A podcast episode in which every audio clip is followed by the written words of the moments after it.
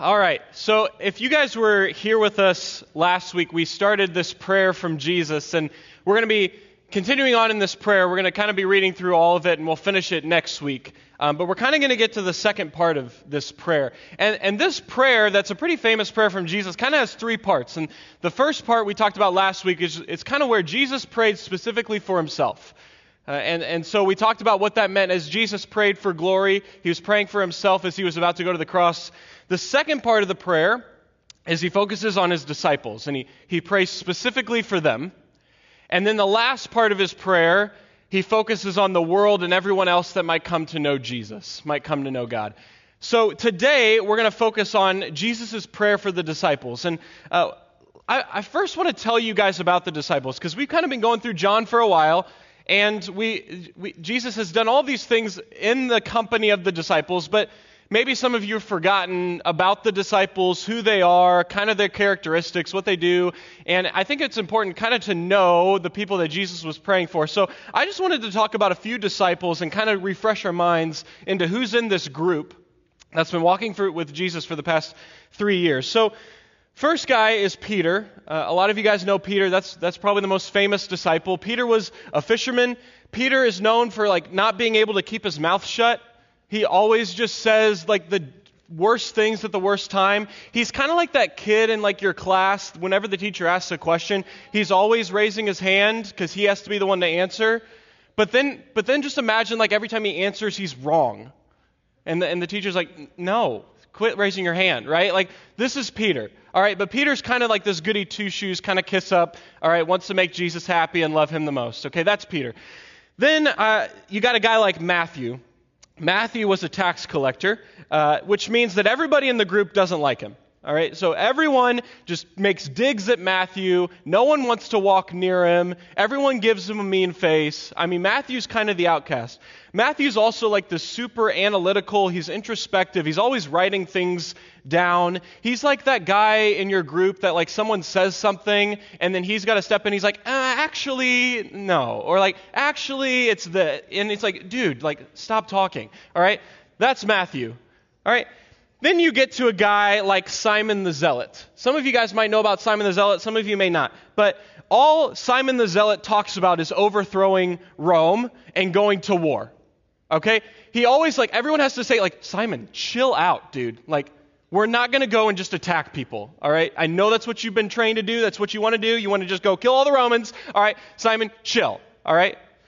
Then you get guys like James and John. They're two brothers, all right? And James and John, they want to be Jesus' number one, but they know that Peter's kind of number one, and they're a little jealous. Uh, and, and so they're always trying to kind of grab Jesus' attention too. They're known as the sons of thunder. All right? They're like the guys that get a nickname from Jesus because they're super passionate, they're super loud, all right? And they're constantly, like Peter, trying to get Jesus' his attention, and they're just often really intense. That's James and John. And then you got a guy like Thomas, and Thomas is always questioning things. All right, Jesus tells the disciples that he's leaving. Thomas pipes in, Well, where? All right, eh, or, or Jesus says, You guys know the way, and Thomas pipes in and goes, Well, how?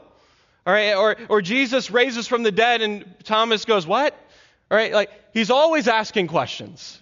So I think about these disciples. You got Peter, the teacher's pet, Matthew, the oddball that no one likes, Simon, the guy that always wants to fight somebody, James and John, the guys that get a little too excited about everything, and then you got Thomas, the one that always has a question.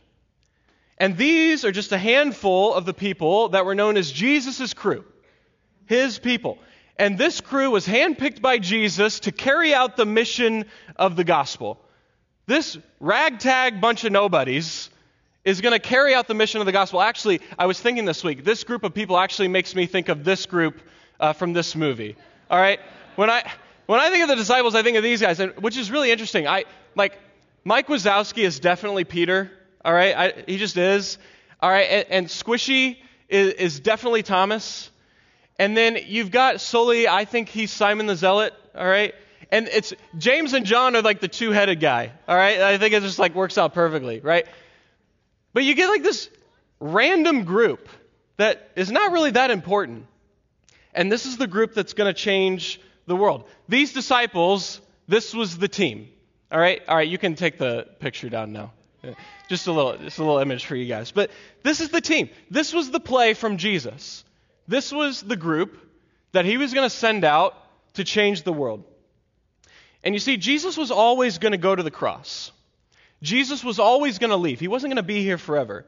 And who's he going to entrust the mission of the gospel with? It's this group of guys that to the world seem like nobodies, but not to Jesus. And today, we're going to read about the prayer specifically for this group of people, specifically for this group. So go ahead and grab your Bibles, open up to John 17. We're going to pick up where we left off last week, which is verse 6. And as you guys are flipping there, the question really becomes what does Jesus pray for when it comes to his closest group of followers? The guys he's been with almost every day for the past three years. What do you pray for for them? What's Jesus' heart for those that are really close to him? Those that choose to be a committed follower of Jesus, how might Jesus pray for those people? And that's going to be important for us today because those of you in the room that, that say you are a committed Christian, a committed, a committed Christ follower, this prayer is for you. This prayer is for a disciple that's going to go out into the world and carry out the good news of Jesus. So let's read this today and see what we might find from Jesus and what we might learn. John 17, starting in verse 6, and we're going to go to verse 19. So it's a little bit, but hang with me because it's all good. Jesus says, I've revealed you to the ones you gave me from this world. They were always yours. You gave them to me, and they've kept your word. Now they know that everything I have is a gift from you, for I passed on, on, it, on to them the message you gave me. They accepted it and know that I came from you, and they believe you sent me. My prayer is, is not for the world, but the, for those you have given me, because they belong to you. All who are mine belong to you, and you have given them to me, so they bring me glory. Now I'm departing from the world, but they're staying in the world. But I'm coming to you. Holy Father, you've given me your name. Now protect them by the power of your name, so that they will be united just as we are.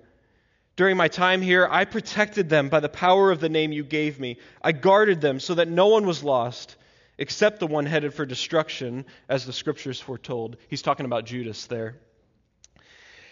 Now I'm coming to you. I told them many things while I was with them in this world so they would be filled with my joy. I've given them your word and the world hates them because they do not belong to the world, just as I do not belong to the world. I'm not asking you, God, to take them out of the world, but to keep them safe from the evil one.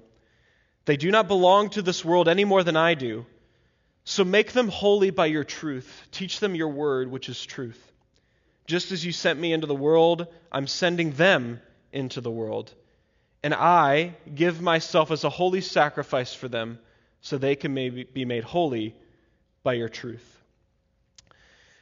So there's kind of two big things that Jesus prays for when it comes to his group of followers who are going to carry out this mission of the gospel, who are going to be sent into the world to continue to tell people about Jesus even after Jesus is gone. They, these disciples are going to share the good news of Jesus so that for generations to come, people will know about the God that came to earth and died for me and for you and for everyone. And there's kind of two big things that Jesus prays for that I want to take note of. The first thing that Jesus prays for that I see a bunch in here is he prays for protection. Jesus prays to God that he would protect his disciples when he goes away. The second thing that Jesus really prays for in this passage is he prays that God would make his disciples holy. He prays, God, would you Make them holy by your truth, by your word. So these are the two big things to protect them and to make them holy. And so that's what I want to talk about today. That the heart of Jesus, for those that choose to follow him, that choose to be a disciple, for you and me that say, I am a Christian, I follow Jesus, I'm committed to him. I want to talk about that. His prayer for you and for his disciples are protection and to be made holy. So, first, let's talk about protection. We first see that word in verse 11. Okay, verse 11, Jesus says that he's departing the world and the disciples are staying in the world. And he says, now protect them by what? By the power of your name, so what? So that they will be united just as we are. So notice first where the protection comes from. Protection doesn't come from other things in the world. Protection doesn't come from knowing everything there is to know about Scripture. Protection doesn't come from these disciples daily not sinning. No, protection for them comes from the name of the Lord. There's power in the name of the Lord. Jesus even says that I protected them. Me, Jesus, I protected them because God, you gave me your name. You, may, you, you sent me by your name to protect them. And that's what Jesus is talking about here. And actually, all throughout Scripture, you see that the name of God has power. It has power to protect, power to heal, power to save. We don't necessarily kind of get that really anymore because back in Bible times, like they wouldn't even say the actual name of God, it was too holy. Now, today, we just use it in slang. We use it to say things when we're upset. We, it, it's kind of lost the holiness that really it does have, the power it does have. And Jesus, being God, had the same power from God. And so the name of Jesus has power. It has power to protect. It's why we sing songs in here about the name of Jesus. Because it does, it has true power, power to protect. But now, why, why do these disciples need protection? Why do they need to be protected from the world? Well, Jesus says it here in this passage in verse 11 at the second part. So that I need them to have protection so that they will be what? United. They'll be united just as we are. Now, listen in here. Jesus knows that one of the greatest threats to the mission of the gospel, never reaching people, is his disciples being disunified not being in it together in this. Jesus knows if this group of guys does not stick together, if this group of guys does not encourage one another, if this group of guys believes different things and aren't united under the truth of God, then this gospel isn't going to make it very far. This gospel isn't going to make it to you and me today if the disciples aren't protected from disunity. Jesus knows that this group of people is very different. It could be very easy for them not to get along. All right? No one likes Matthew. Peter's a goody two shoes. James and John are so intense. Simon the Zealot always wants to kill someone, right? This group of people might be really difficult to get along. So Jesus prays they would. Jesus prays that they would be unified in this mission, and that is to share the good news of Jesus. And let me tell you something, guys. As we think about a prayer for us as followers of Jesus, I think that's a conviction for us today. Because here's the thing I want to get real with you all for a little bit. I don't know all of the drama in the room, I don't know all the disunity in the room, but I know there is some. I know there is beef in this room. I know there is drama. I know there is tension, right? What if the greatest threat to the gospel being carried out by this ministry to this town is this group of people not getting along. Just think about that. If Jesus is praying protection for this group of guys to carry out the gospel, would we not want to pray protection for this ministry to be unified in this mission? If this is a group that doesn't get along, that isn't welcoming to every single person that comes in this place, if this is a group that consistently gossips and tears other people in this ministry down, the gospel's not going to make it very far. And let me tell you something the devil knows it too. He wants to use disunity in this place, in our circles, to make sure that the love of Jesus does not spread. But let me tell you what Jesus wants for you guys. He wants unity. He wants you to be unified in this mission. Perhaps the greatest tool that Eastview Students High School Ministry has to spread the good news of Jesus are these things. The greatest tool is how we welcome those who think differently and live differently than us. Is, is how this place we squash cliques. We squash not including people, exclusivity. We're just kind to everyone. What if the greatest tool is how this group of people, we reconcile and we forgive when someone in the ministry hurts me or I hurt them?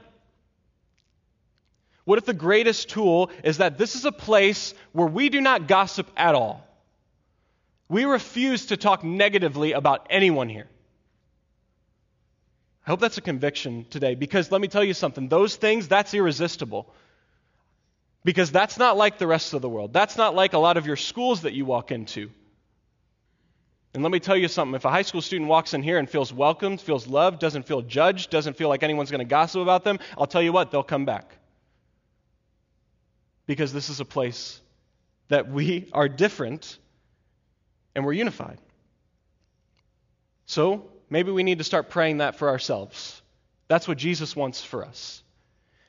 The next time we see this idea of protection, if you, if you go down to verse 15, Jesus says this in verse 15. He says, I'm not asking you, God, to take them out of the world, but to keep them safe from the evil one. Notice what Jesus doesn't pray over his disciples. He doesn't pray, God, would you just take them away from all the evil? Would you get them out of the places that could be dangerous? Would you protect them from the world? Jesus even says in verse 14, right before this, he says, The world hates them because they don't belong to the world. But he doesn't pray, hey, God, protect them from the world, protect them from the evil, protect them from those places. Why? Because to accomplish the mission of the gospel, they can't be shielded from the world. They've got to be right in it. You've got to be right in the midst of a broken world. And here's the thing, guys the assumption that kind of creeps into our faith is that choosing to follow Jesus means that for some reason I'm entitled to, like, bad things shouldn't happen to me. Because, wait, Jesus is for me. Jesus loves me. So, why is life still hard? Why am I still struggling with these thoughts in my head? Why am I still feeling lonely? If I'm going to follow Jesus, I, I, I, would think that, that Jesus would protect me from the evil of the world. That's not a promise here that he prays. The protection that Jesus is praying is protection from the devil, protection from the evil one. Because what does Satan want to do? He wants to get you out of the world. He wants, he wants you to stick in a bubble and not spread the good news of Jesus to get you out of the place where Satan rules. It says that, that Satan rules the world, he has dominion over the world. So Satan, he's like, that's a threat. I, I got to get them out. I got to close them off. So, so what is Satan's strategy? He's going to make sure that this world hates those that follow Jesus. He's going to make sure it's hard. So it should not come as a surprise, guys. When you follow Jesus, life is still hard. You still struggle with things. But here's the encouragement Jesus knows this. That's why he prays for protection for them. It's not that he's sending them out to say, figure it out. He's saying, no, I, am going to pray for protection that when you go into a hostile world, the devil won't get in the way of what I want to do through you. That's the prayer for you guys. That's the prayer for you. That the name of Jesus, his power, is protection against Satan and what he wants to do in your life. I want you guys to know that that Satan doesn't stand a chance that the name of Jesus is Lord of your life. So, are you asking God for protection from Satan? You should. Jesus prays that over us. The second thing I want to focus on is not just protection that Jesus prays, but the second thing he prays for his disciples, he prays for his followers, is he says, God, would you make them holy? Would you make them holy? Jesus says these disciples, they're going to be made holy by God's word, his truth. Because Jesus knows when the disciples are going to be sent out into the world, they're going to be met with all of the truths of the world. And yet, another obstacle that they're going to have to face, that they're going to walk into a world that proclaims truth, that proclaims the right way to live. But Jesus knows that's a lie. He knows that if the disciples get sucked into worldly things, there goes the holiness, there goes the separation, there goes the irresistible nature of the gospel. So, what does Jesus do for his disciples? How does he ultimately pray holiness over them? He, he, actually, actually doesn't just pray holiness over them, he does something about it. He does something to make them holy, and it's exactly what Jesus is going to do next. I want you to look at verse 19 for me the very last part of this section where he prays for his disciples. How are these disciples going to be holy in a broken, sinful world? Verse 19 I will give myself as a holy sacrifice for them, so they can be made holy by your truth. He will give himself as a sacrifice. He knows, he knows his disciples, they're going to go into a broken world. And they're going to be met with all the things that are completely separated from God. So he's going to offer himself as a holy sacrifice so that these disciples, even though they're a bunch of nobodies, even though these disciples, they're filthy with their own sin, even though these disciples are going to go into the world and they're not going to get it perfect, they're going to mess up. No matter what, all of those things doesn't stop them from when God looks at these disciples, they're holy. They're set apart to carry out the good news of the gospel. Guys, if, in, if you're in this place today and you, and you feel like a misfit, like a disciple that's like, why am I here? Why, why would God want to use me? Or, or maybe you're in here today and you're sitting in here and you're like, I am too messed up. When, when, when I shared about sins from this past week, I, I think I could write a whole book. Or if you're in here today and you just feel like you're just not good enough, you never measure up, you're by yourself, I don't, I don't know. If you, if you feel any of those things, I'm just here to tell you that, that Jesus prays protection over you, and he presents you as holy, as set apart. There's, there's nothing about you that changes how you look to God. Every time he looks at you, it's that clean, wash clean coat the perfection, the righteousness of Jesus you have. If you're in here today and and you want that, I just want to invite you to maybe consider taking that next step of baptism. That baptism's not this magical thing, that's not magical water, it's not this thing where you have to have your whole life together. It, baptism in Scripture is always this first step of saying, I, I acknowledge I'm broken. I acknowledge that Jesus is God and, and I want to follow him. And that's, that's it. That, you're ready. And I just want to invite you, if you want that, if you're, if you're done wearing that coat that's just drenched in your sin and, and you want to be presented as holy and set apart and protected from the world, I just want to invite you to make that decision today. I know a lot of you have. We've had a lot of those decisions this past year, and I, I know God's moving, but I know God still wants to do something in this ministry and in your lives. And so, if you're thinking about baptism, I just want to invite you after service, would you just go back to the cross? We'll have someone back there to talk with you to help that happen. We also, uh, during this time, as we kind of wrap this and put this all together, we kind of want to imitate Jesus this morning. And, and just as Jesus prayed for his close followers, we want to we want to pray for us as a ministry. We want to pray for you guys. We want to pray for us as a staff. We want to pray for everyone in this place for protection, for holiness, for Jesus to be lifted high, to, to change this town. We want, we want to pray that nothing gets in the way from this group of students spreading the gospel in this town, spreading the good news of Jesus. And so, what I want to do is, I want to invite some students and my guy Dale up here too.